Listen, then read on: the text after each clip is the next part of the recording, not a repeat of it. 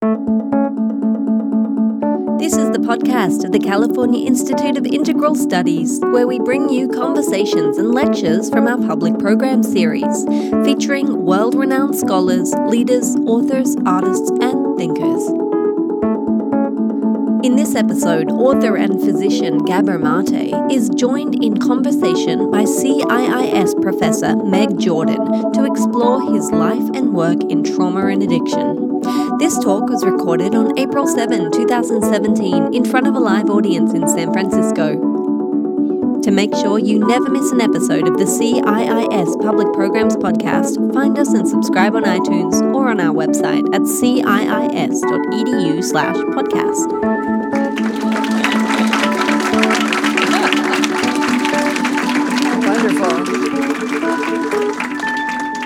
Well, it's a pleasure to have me welcome you back to CIS because after living in Vancouver for a few years, uh, being doing some health reports for Global TV there, I knew of his work. I lived over in False Creek area and actually knew the streets that he walked in the East Hastings neighborhood. So, Dr. Mate, excellent to bring you back here. Thank you. Thank you. You might want to call me Gabor. Would that work for you? I would like Thanks. that. Thank you. Ms. Since- Ms. since- Jor- Dr. Jordan. Since we just slurped a beer together a minute ago. Good. Also, I want to say that for those who are familiar with his work, you would might appreciate that I'm going to kind of do a, a bit of a retrospective journey with him because I just in talking with you just a minute ago found out that the writing process just births these creative ideas from you and ideas that are often at odds with the conventional wisdom at the time. And he's done this with milestone books through the ages. So you're all going to take a little bit of a retrospective journey as we look at each of these books together and and the um, zeitgeist of ideas that flourished after each one's publication. So if can we do that can we take a little Yeah, trip down the Although I would say it's conventional lack of wisdom that I have a problem with. You know. all right I, if there was wisdom, I'd be out of a job. it's good. Oh, let's that with that kind of opening, we'll go right to 1999 with Scattered Minds. Yeah. Scattered Minds, and there you were. How attention deficit disorder originates and what you can do about it. So again, that's the Canadian title. The American title is Scattered. Um, they cut the word minds, um, uh, thinking that the American public wouldn't know what that means. so the Canadian title was the Canadian title was Scattered Minds. W- w- The reality was that I was diagnosed, with it, I self-diagnosed uh, first back in mid '90s, '96 or so, when I was working at palliative care, and um, a social worker on the unit of terminally ill people asked to have coffee with me, and she said, "Can I have a coffee?" And I said, "Yeah." And so we sat down and had a coffee, and she told me she's just been diagnosed and uh, with a adult ADHD, which I knew nothing about, which made me a very typical physician actually. And um, within five minutes, I understood why exactly it was me that she wanted to have coffee with, because everything she said about herself, the lack of impulse control, the hyperactivity, the difficulty sitting still, the uh, wandering mind, the, the tuning out, um, the chaos in one's life uh, resonated uh, very much with my own experience. And uh, within a couple of months, um, two of my kids were diagnosed with it as well, and and uh, which seemed to prove the conventional lack of wisdom that it's a genetically inherited disease, which of course is nonsense. It's neither inherited nor is it a disease, um, and and you can tell that it isn't because else, if it's a genetic condition, how explain its rapid growth in terms of all the people being diagnosed internationally now? And, and the more civilized the country gets, the more ADHD you get. Civilized, I mean industrialized, globalized, and so on. So there has to be something driving that, and it can't be genetics, because genes don't change. So in a population, so if the number of prescriptions are, are going up all the time, it can't be driven by any genetic um, factors. And th- that's the first point. The second point is, although I hadn't done a research yet, something was intuitively clear to me was that the tuning out, the absent mindedness, and this actually is my theme around mental illness in general. The absent mindedness, the tuning out, is not a disease at all. It's actually a normal human capacity, which we have um, for a whole lot of reasons, but one of them is so that we can endure stressful times, which are too much for us to be aware of. If, if I was stressing you right now, overstressing you, and you couldn't escape or fight back or seek help, your brain would dissociate. That's one way to deal with it.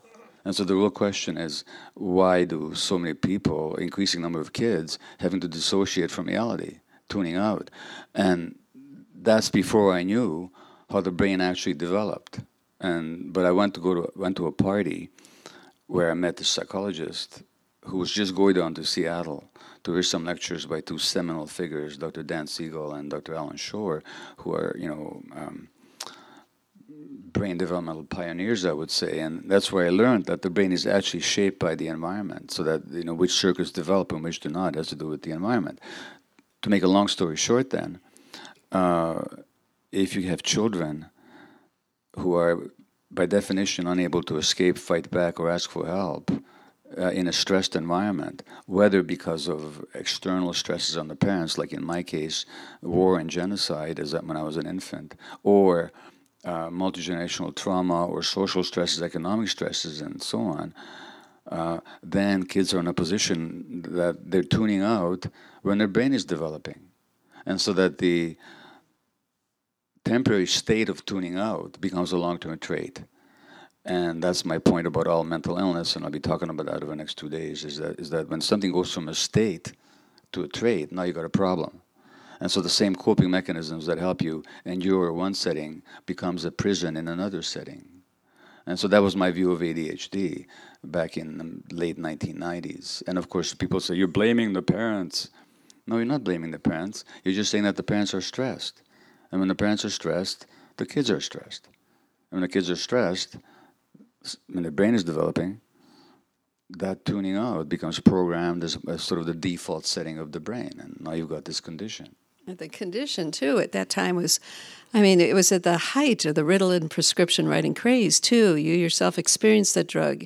You said that you had some initial euphoria on it, that you went into a little bit of a depressed state from it. You tried the next drug. You said it made you a more efficient workaholic. Yeah. I mean, this is, uh, we have a biopsychosocial model here at play, in other words. Absolutely, and I and I did take uh, stimulants for a number of years, and they helped me. I, I, I it didn't help my workaholism. It, it, it, doesn't change any of your emotional patterns. It made me focus better, though. It helped me write my initial books. Um, the, uh, the the Ritalin I self-medicated the very first day I heard about ADD, a typical impulse control problem. You know, I went to one of my palliative care colleagues and I said, "Hey, Bev, I think I got ADD. Can you give me some Ritalin?" She said, "Sure. How much do you want?" You know, which is not the way it's supposed to work. No, it's not. And so my wife is in the audience, and I, I took the Ritalin, of course, in a higher than recommended dose, thinking that if a little bit is good, more is even better, which is not how I, which is not how I practice medicine, by the way. But you know, but so I came home and I was full of insight and love and presence. And Ray said to me, "You look stoned," and that was my introduction to ADHD. worked for you. You know, the environment of children, you, you really came into an insight on that. It was it was probably something that led to your next book as well in 2004, Hold On to Your Kids, you know, why parents need to matter more than peers. And this one struck me so much at the time. I had my two and uh, stepchildren, two, and a household of chaos with four of them. And I really felt that whatever was going on in the house, it was still being undermined by pressures outside of it, you know, whether it was peers or new video games or the digital devices, everything else was sort of stepping in and completely undermining any kind of child parent covenant that I thought was sacred for myself. And you touched on that so so beautifully in this book. Well, I, I cannot take credit for that book. I, I, I can take credit for the writing and the shaping of it, but the seminal ideas are those of my friend and colleague Gordon Neufeld, who's a just the world's most brilliant developmental psychologist um, who lives in Vancouver, and we got to know him because Ray and my wife and I went to him for help with our kids, and so his perspective, which is totally aligned with my own thinking by that time, was that the most important dynamic in human life is attachment. Attachment meaning um, seeking closeness with another human being uh, or other human beings for the purpose of being taken care of or taking care of the other. And that attachment drive is, of course, uh, the, the just instinctual and biologically driven, and, and it's it's an imperative without which we don't survive. I mean, we don't survive either as individuals out there in the wild in over two million years of evolution, nor do we, and particularly we don't survive as infants. So attachment has to be built into us, and it is. Um, but but nothing in nature tells us who to attach to. So that there's no circuit in the brain that says you better attach to mom and dad. And there's a good reason for that because mom and dad may die. And if we're just wired to attach to them, we'd be lost. But it's the job of the community and the culture to make sure that the appropriate attachment figures are present. Now, if you look at um, Konrad Lorenz, uh, the uh, ethologist, and uh, and uh, you know studies animal behavior in their natural habitats, and and and Lorenz, when baby ducks are deprived of the presence of the mother duck, the little ducks will attach to an inanimate object because they have to attach to something. And once they're attached, that's called imprinting, and that's his work. And, and, and once they're attached to that inanimate object, it's hard to get them to attach to an actual uh, live duck. Now, of course, that inanimate object is not able to bring up that duckling to adulthood. Now, in other words, it's the job of the culture and society to make sure that the attachment figures are in place. And if you look at human society, if um, if, if human evolution, which the first hominids appeared on the earth maybe two two and a half million years ago, if you look at hu- human evolution, which begins at that wall over there, and if you consider the big CII sign on that wall there as the present time, then until this far away from the CII's uh, uh, sign, we lived in small band hunter-gatherer groupings, where kids were always around adults, and many adults, so that they, they just felt ensconced in a, in a network of, of safe and, and consistent attachments. And more civilization happens, the more that breaks down. But even until recently, most people, most children grew up around adults, even even in uh, the Western world. Now, in our society today, with the breakup of families and communities and the globalization and destruction of of, of, of, of uh, local economic structures, the malls and the Costco's and the Walmarts and the, the, the car culture and, and, and the both parents having to work and the high divorce rate. Never mind kids are around, never mind the kids are not around adults, uh, a whole lot of adults, they're not around even their parents. You know, they're around sometimes just a hostile or negatively sexualized culture or uh, well, actually, and, and specifically young kids are on kindergartens. Okay, and and and and so and, and so it's just like the duckling. So the the duckling will attach, imprint on whoever's around. So will the kid, and who's around are other kids. So our children have become peer attached, peer oriented, and other. And, and the problem with that, as Gordon points out, is that is that we get our sense of direction and values and who we are and what's meaningful and, and what's important and how to talk and how to look and how to walk from the people that we're oriented to- towards. And we're oriented towards the ones that we attach to. So now kids are oriented to other kids. And then we've given them this stuff. So that even when they're not with each other, they're with each other. And so parents have completely lost their moorings and their position and, and, and that kind of what the situation you discussed that it's almost like parents today have to fight the culture to hold on, to hold on to their kids, whereas before the culture would support the parents being with their kids. It's gotten so bad. You know, I was in in China uh, or in, in Japan as well, and there, there was a conference, and we were looking at um, four to seven year olds who are on digital devices more than four to six hours a day That's right. are losing their capacity to recognize human emotion, which is a basic birth human birthright in a sense. Not only is it a birthright, it's a it's a it's a necessity. A necessity, exactly. So it's like a. I'm not sure where we need to go after hold on to your kids, but it's to me it absolutely did lead to all the problems that you start to, to elucidate in When the Body Says No, which I guess was about the same time and published. Uh, that came out a little bit publishing it. before. Hold on to your kids. Oh, did it? Okay. Yeah, uh, but but within a year of each other. Uh, But the stress, the mounting stress that happens to the neuroendocrine, the developing brain, and everything else, and that the ensuing um, chronic diseases that we're starting to really pinpoint these these connections at this point, Gabor. It's uh, just a, it's overwhelming. It's this this book. If you haven't read it, so when the body says no, this is required reading of all the integrative health students in this program, and and because your narratives in here bring the stories home with such compassion. I just thank you for that. Yeah. Well, uh, again, and that was based on. Um, thanks for the acknowledgement. That, that was based on um, the fact that in family practice and in palliative care, I got a pretty good sense. Here's the thing: as a family physician, you get to see people before they get sick. You also get to see gen- families in multi generational uh, connections.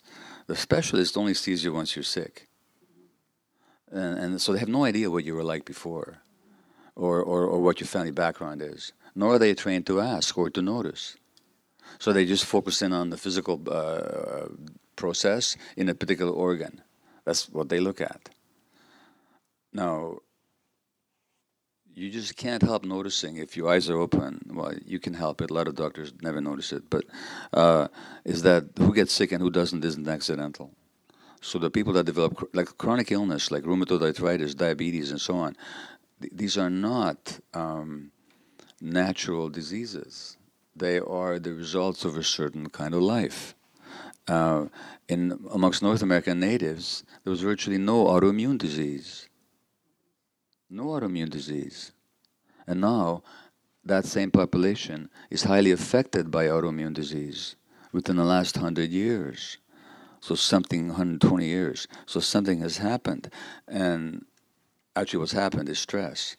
And so, um, people who um, generate stress in their lives in sometimes ways that they don't, not often in the way they, uh, in ways that they can't recognize, are prone to uh, cancer or autoimmune disease for the simple reason that Meg and I were talking about before the talk. There's this whole science called psychoneuroimmunology, which studies the connection between the psyche, that's to say, the emotional centers in the brain, the nervous system, the hormonal apparatus, and the immune system. And even when I say it studies the connections, and this will be the stu- uh, topic of the workshop tomorrow, I think, uh, e- even to say that it studies the connections is inaccurate because it creates the idea that somehow separate systems are connected. But they're not separate systems. So that the psyche, the immune system, the hormonal system, the nervous system, they're the same apparatus. It is. Well, it's the same dualism that permeates all of medical orthodoxy still. I mean, it just, you know, we've spent a long time reattaching the head to the body for myself in this, in an integrative kind of way, because it's our own medical and nursing conditioning and that you go through, you start to learn to separate everything. But when you get more in touch with the body's inner state and you sense, my gosh, there are ways of self soothing, there are ways of social support, of relations. That's all part of my healing journey here. And, and connecting those dots. But the, the one that really stands in stark contrast for me now is, is um, loneliness. Yeah. Can loneliness make us sick? Well, uh, and, and we know that. Um, uh, well, I, I'll give you one example. Um, a study in Australia uh, looked at 500 women with breast biopsies, breast lumps that needed to be assayed for malignancy, and um, the women underwent a psychological interview. And when the results came back, it turned out if the woman was highly stressed, that by itself did not increase the risk of the developing cancers. If she was emotionally isolated around the time that the lump appeared, that also did not increase the chance of the developing cancers. But if she was stressed and isolated, the risk of that lumping cancers was nine times as great as the average. And the, and the researchers could not figure this one out because they said, how does nine is how does zero and zero add up to nine? But of course, what happens is, and again, this will be, I'll talk about more in this detail tomorrow. I think, if if say you sir in the front was highly stressed right now, your stress would not just be an emotional um, uh, state; it would be a physiological state with your nervous system firing off and your immune system and your hormones, stress hormones, adrenaline, cortisol, high levels. But if your friend next to you said, "Hey, how you doing? Do you want to talk about it?" Immediately your stress levels go down, and you're fine. But what happens if there's nobody to talk to? Not not for months, you'll be stewing in this juice of physiological stress. And you know what it's like. I've been in that situation where something happens in your life and you're really upset about it and you have no way of resolving it.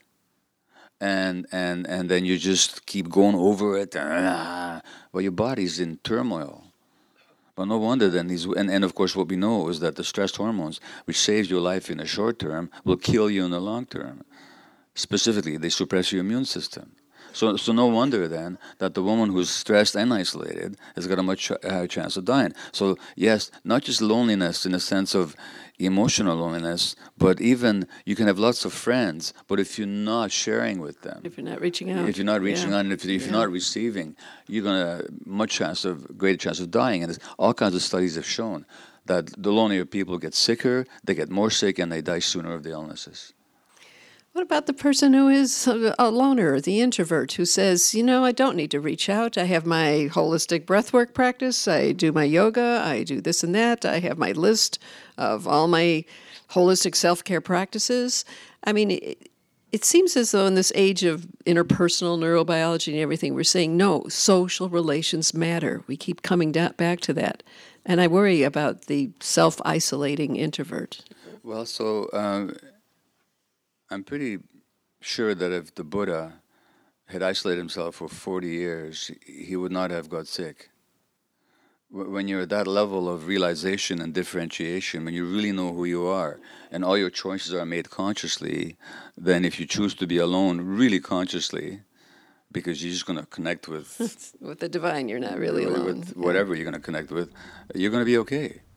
But I want to know who that person is who's saying that. In, in other words, if he's not the Buddha, then I'm worried about him or her. Yeah, right. You know? because they could, they could they could be saying those beautiful things out of strict emotional defensiveness, out of deep hurt, out of uh, out of uh, a sense that if I was in a relationship, I'd be unhappy. I wouldn't know how to neg- negotiate or navigate that. So that person then is at risk. It doesn't matter what they tell themselves. So it's not it's not the conscious stuff we tell ourselves. It's who we are. Who we are who's the person saying it? Where are they coming from, actually? All right, let's go to East Hastings a minute. Okay, this is the neighborhood that he has described in his book when, uh, in the realm of hungry ghosts, that could actually be seen from satellite. It is such an area of, of massive despair, blight, people in the streets, and Seattle, or Vancouver rather took a look at it, and I think it was 2003, and started Insite, which was the North America's first uh, safe injection site, and On-Site as well. They had a drug treatment program. Yeah, that's what did you work with? I worked on On-Site, a second floor. You did. Yeah. You were upstairs. So I had to cross False Creek, walk over there, and I could get over to the East Hastings neighborhood, and and it was it, it, was such a tale of two cities, similar to what we have here in San Francisco, right? We, we see it all the time.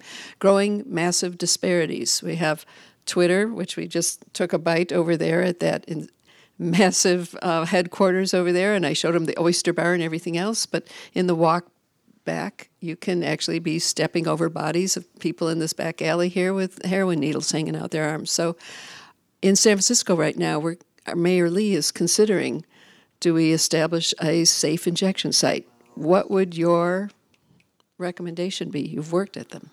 Well, it's like, are we in favor of oxygen? You know, uh, uh, because the proof that the harm reduction it, it, saves lives and improves lives is as positive as it is that oxygen is necessary for life. It's just that obvious. Um, here's what you got in the United States right now you have about 130, 140 uh, overdoses every day in your country right now, which means that every month you've got the equivalent of 9 11. Now we keep rabbiting on about the terrorist threat. Your, your chance, you know, of American dying from terrorism is like next to zero, unless unless you go over there and you know terrorize them into not being terrorists. You know, then then there might be a battle. You know, but but but actually, you got the equivalent of a 9/11 every day, every every month. And when you think of the, or or to get a closer um, uh, analogy, take the SARS virus, all the public health resources and all the public alarm and all the newspaper print that was spilled over it and the media coverage and the governmental mobilization. It touched very few people, a few dozen maybe. And here now you got 9 11 happening every month. And nobody's doing anything about it. Which simply has to do with whose lives matter and whose lives don't matter. And now the supervised injection side is not a. There, there's a quick solution to the to the heroin op- o- o- overdose. Uh, that is actually an immediate solution. The immediate solution is make opiates available under supervised conditions to confirmed dependent people. So in Vancouver, there's a clinic that, that actually prescribes heroin for people. And they come there three or four times a day and they inject it. No overdoses. Now, because of the illegality of the substance, of course, most people not having access to that kind of facility, what do they do? They have to buy it in the streets and, and from dealers who are going to put into fentanyl or whatever it is, you know. So we actually, we've created this overdose opi- opioid crisis with our totally irrational laws, and then we don't refuse to look at the international evidence of what would work, supervised injection, prescribed opiates, and all that. It's not even minutely controversial if you look at the evidence. And so, so when you say, is it a good idea? Well, I mean, yeah, it's a good idea. Oh, they think they last report I had when I was at Global was Vancouver estimates they saved maybe five thousand lives just from also from now you know prevention spread of HIV, hepatitis C. Uh, that's the the amount of just needles scattered on the ground and litter. Absolutely, There's, there's mind you, have to say that we're losing again because of the fentanyl stuff. Yeah, there's so many people dying. I mean, I, I'm still involved. Not working clinically, but I'm still involved in in a major organization that, that services the downtown east side, and, and a lot of people are have succumbed to the uh, fentanyl overdose crisis, and and uh, now they're scrambling around establishing more more supervised clinics and making it easier and all that. But they will not do, even in BC, uh, they will not do the only rational thing, which is to prescribe the heroin to people, so they don't have to buy it in the streets, mm-hmm. you know, and. Um, so that and, and, they're not even thinking about decriminalizing uh, the drugs, which which is absolutely essential. Well, it's being considered, and it's a first step here in San Francisco, and I think we could all weigh in on it as well because we have a strong harm reduction emphasis here, CIS. We've also, you know, in, in terms of the addiction that you covered there, um, you've had one character who's online who's one of your big critics, can I bring him up? Is that okay? You've already answered him several times. No, I've never answered him. You haven't? No, I will not engage with him. I don't. This talk, character. I don't talk to rabid dogs. I just don't.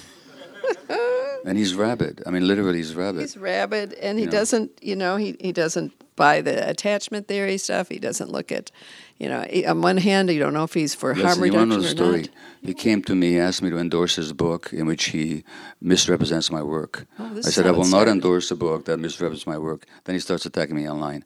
I, uh, I, I don't engage with the guy. Okay, good. I, I don't, and and and the, he does not. You know, he he says things like that. I think the brain is damaged from birth and uh, by uh, by stress and, and trauma and, and is irreparable. I say the opposite. Mm-hmm. I say directly the opposite.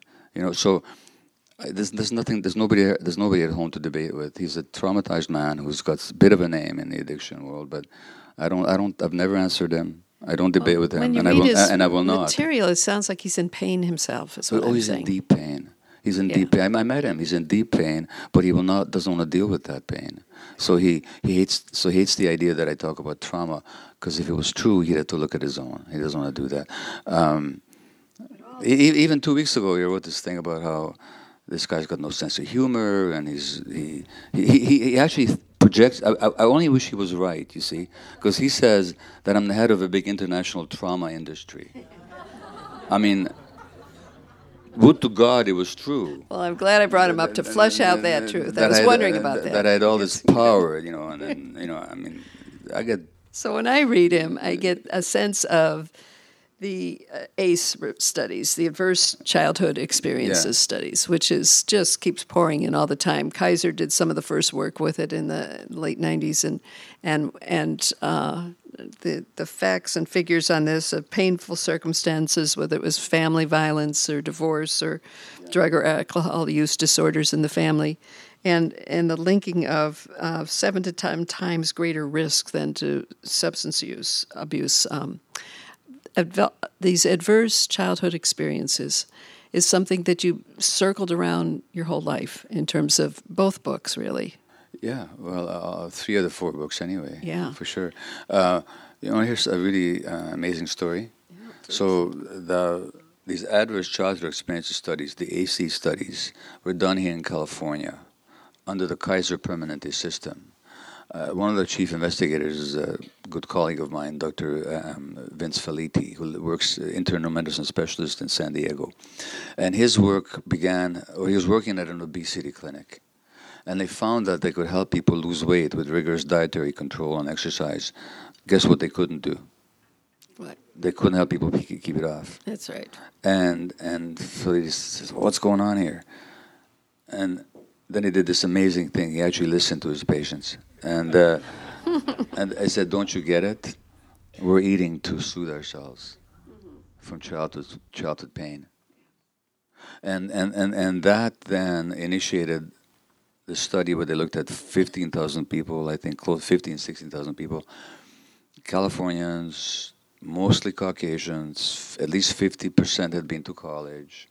And they just found that the more childhood adversity, physical, sexual, emotional abuse, a parent dying, a divorce, a parent being jailed, violence in the family, a parent being addicted or mentally ill, neglect, for each of these ACEs, the risk of addiction goes up exponentially. They don't add up, they multiply, number one. And number two, so does the risk of mental illness, psychosis, uh, attention problems, behavior problems, and autoimmune disease go up, you know, significantly. So this is Kaiser Permanente. Now here's the punchline. Three years ago, four years ago, I was invited by Kaiser Permanente in San Diego to present a talk on addiction to the, some of their clinicians.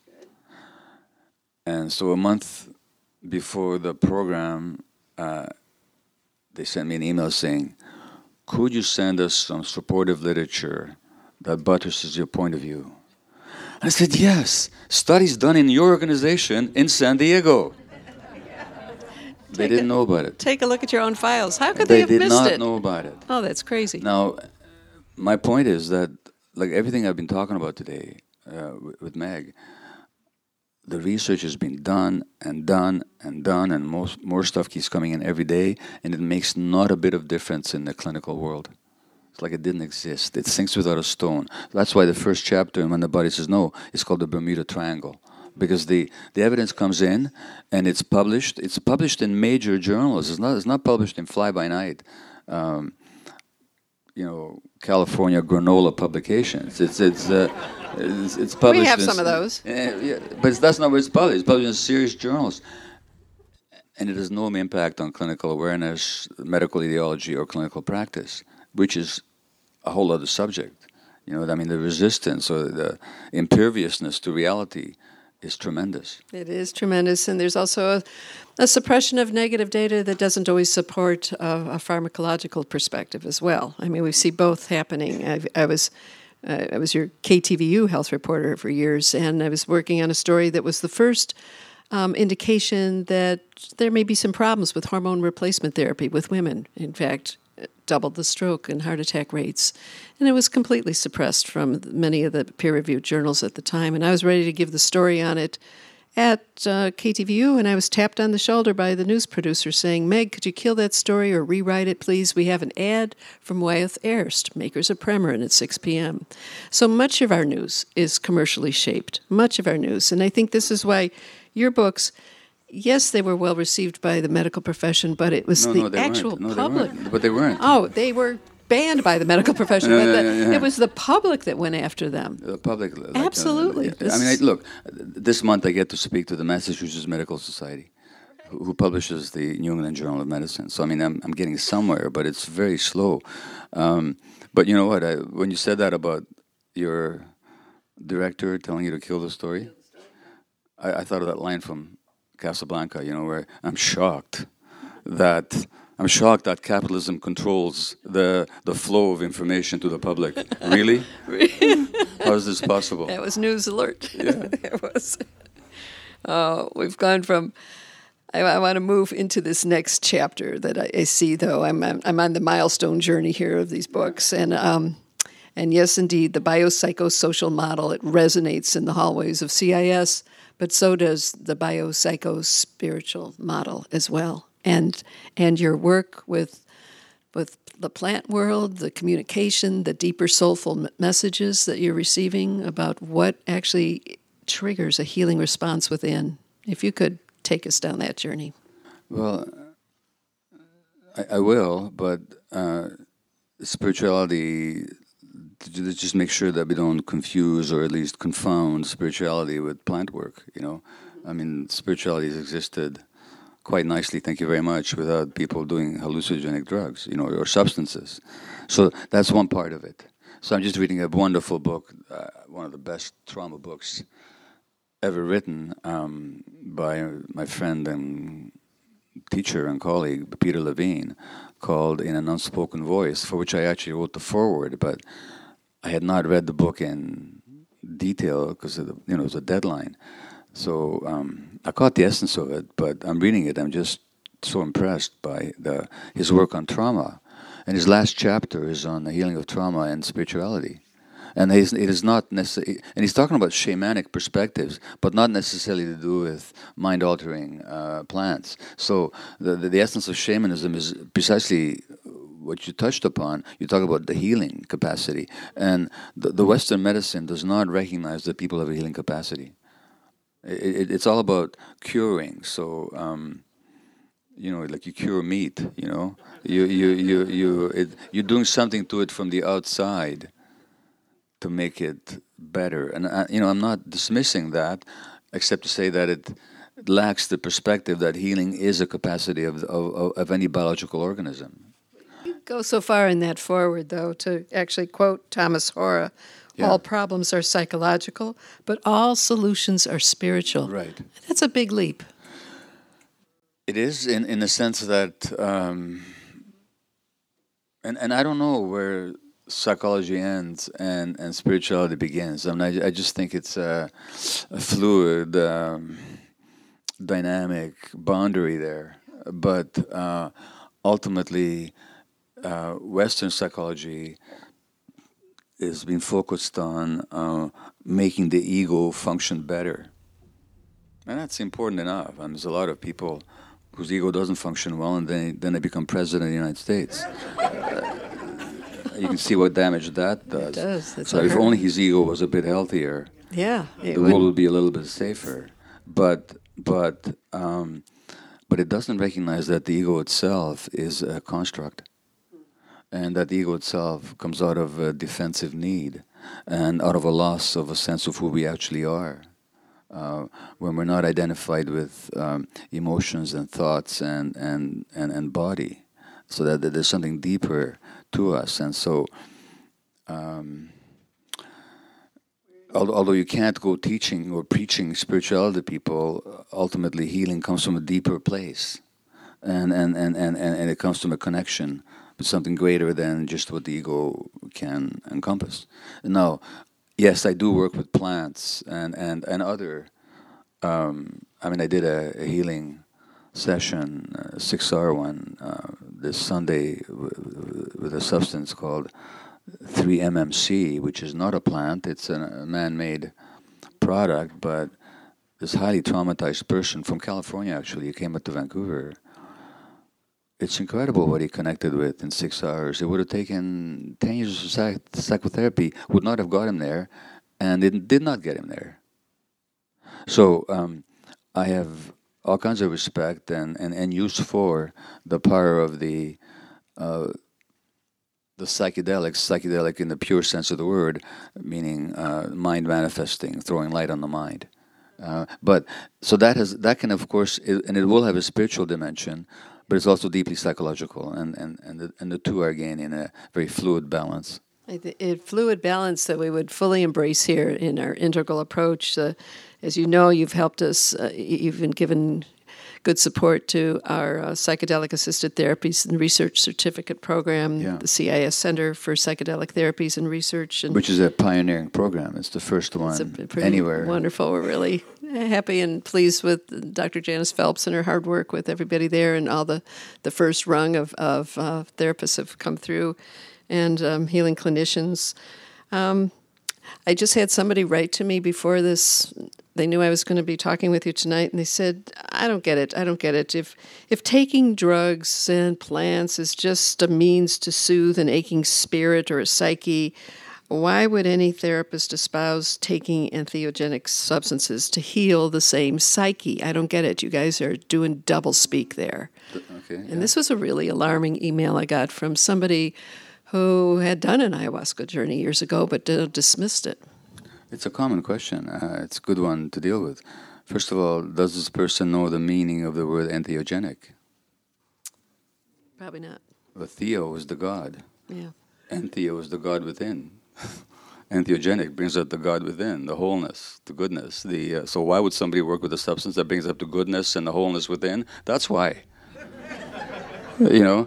Now, uh, as to the uh, as as to the um, fair question of people that are addicted to substances, why they're using a substance, that has to do with what's being called set and setting.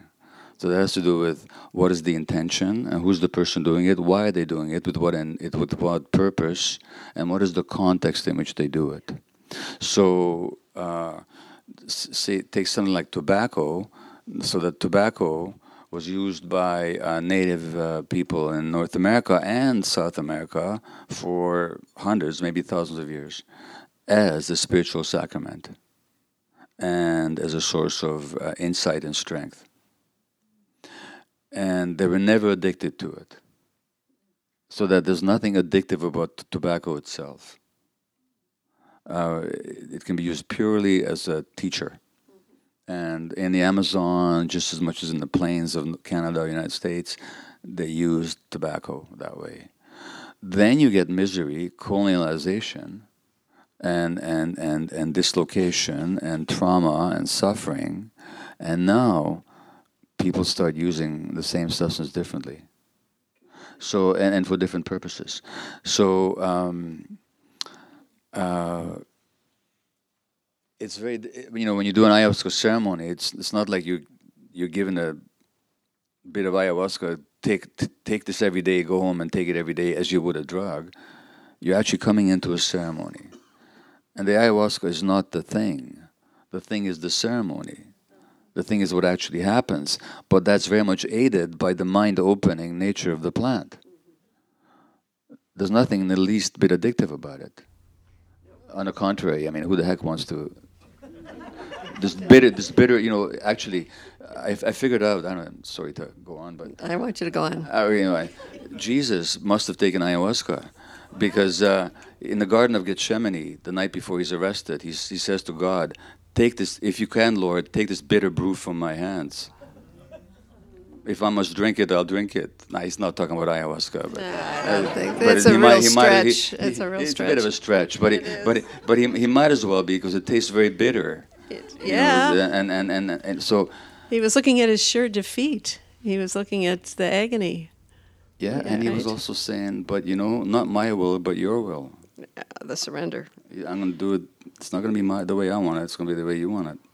And uh, I, I, don't like it, but I'll do it your way. So it's, it's uh, it, essentially he's teaching surrender, uh, which really what one has to do in ceremony if one is going to get benefit from it. Oh, it is a big surrender. I mean, if done many a journey in South America, some up here, but I've also felt that the debrief afterwards was really important. And maybe it was because I'm a Western born woman with a Western trained mind that needed that kind of debrief afterwards. Mm-hmm. That the one journey I did do in Peru, um, I was just kind of let loose to the jungle, and so and I know, I and felt th- disintegrated. Yeah. Absolutely. So, so that experience can release.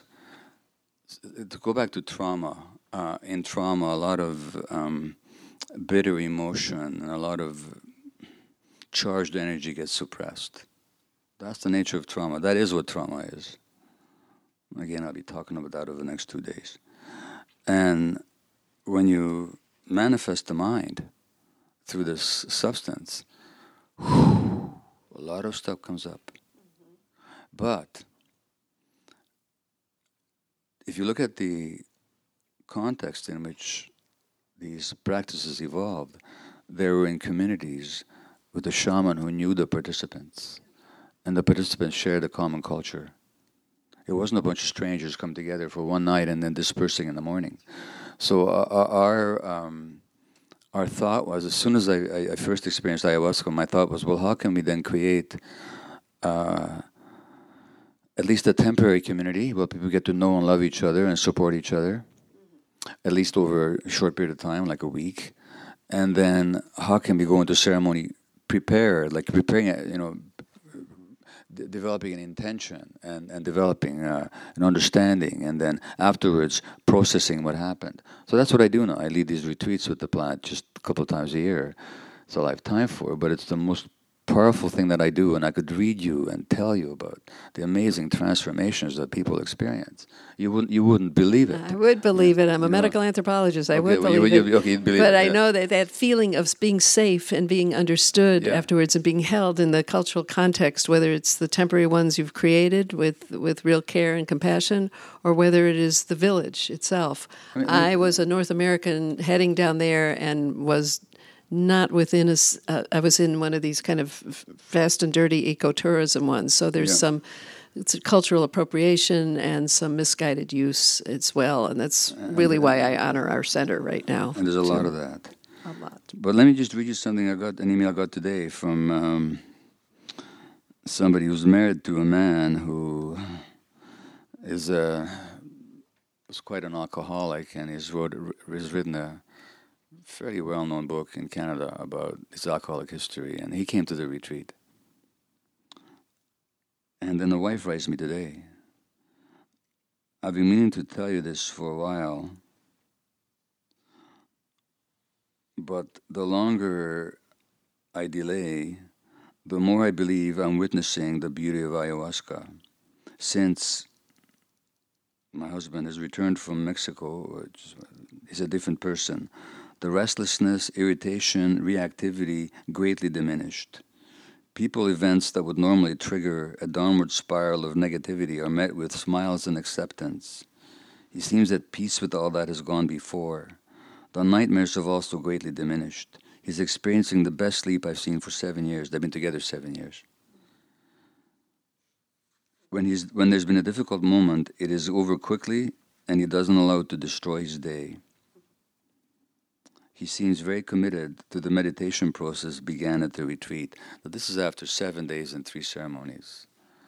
And it's, I could give you more miracles than this. Now, it's not a panacea, and there are others who are still struggling to integrate what they experienced, and we wanted to give them that support. So it's not like drink this and you'll be saved. It's not like that at all.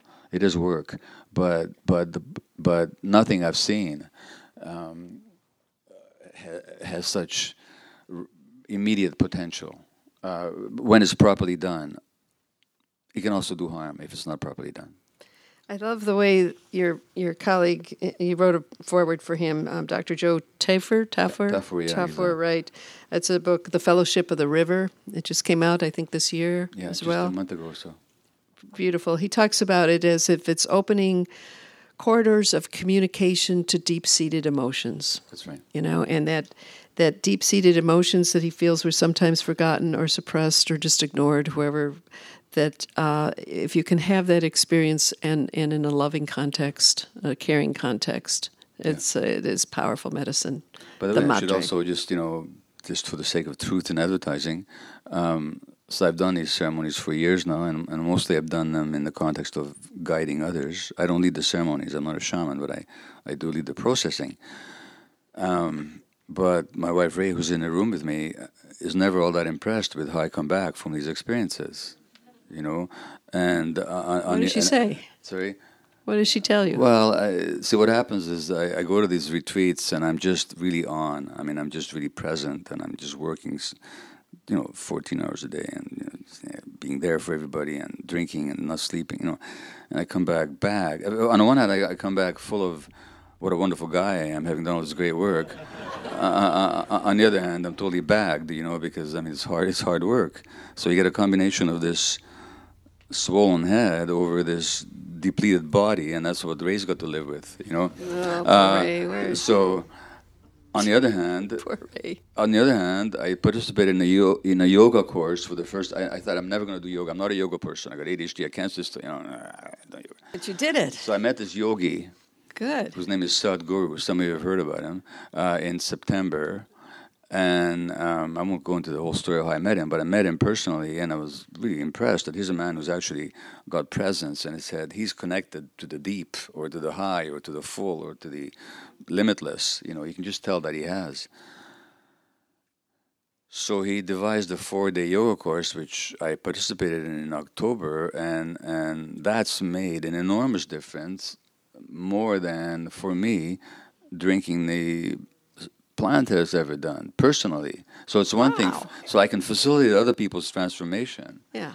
But I suppose I've never surrendered to my own in terms of the plant oh. work. You know, so for that I'd have to. What an insight! My Sorry? God, yeah, what amazing insight there, though. Yeah. It, it was done through the breath work, the asanas, the yoga yeah, itself. That's right just going into those asanas, those postures, did this? And the teaching that he gives along with it, and and and and and, and something about it called to me. So I've done it very, very uh, this in a dis- disciplined way that I never thought I would muster. So what I'm saying is that, just to go back to what I said earlier, it, plants are exciting and kind of sexy these days, but it's not the only way.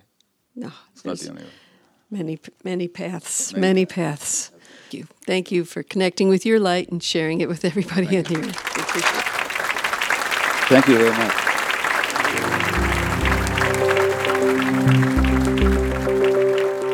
You've been listening to the podcast for CIIS Public Programs and Performances. Audio production was supervised by Lyle Barrere at Desired Effect.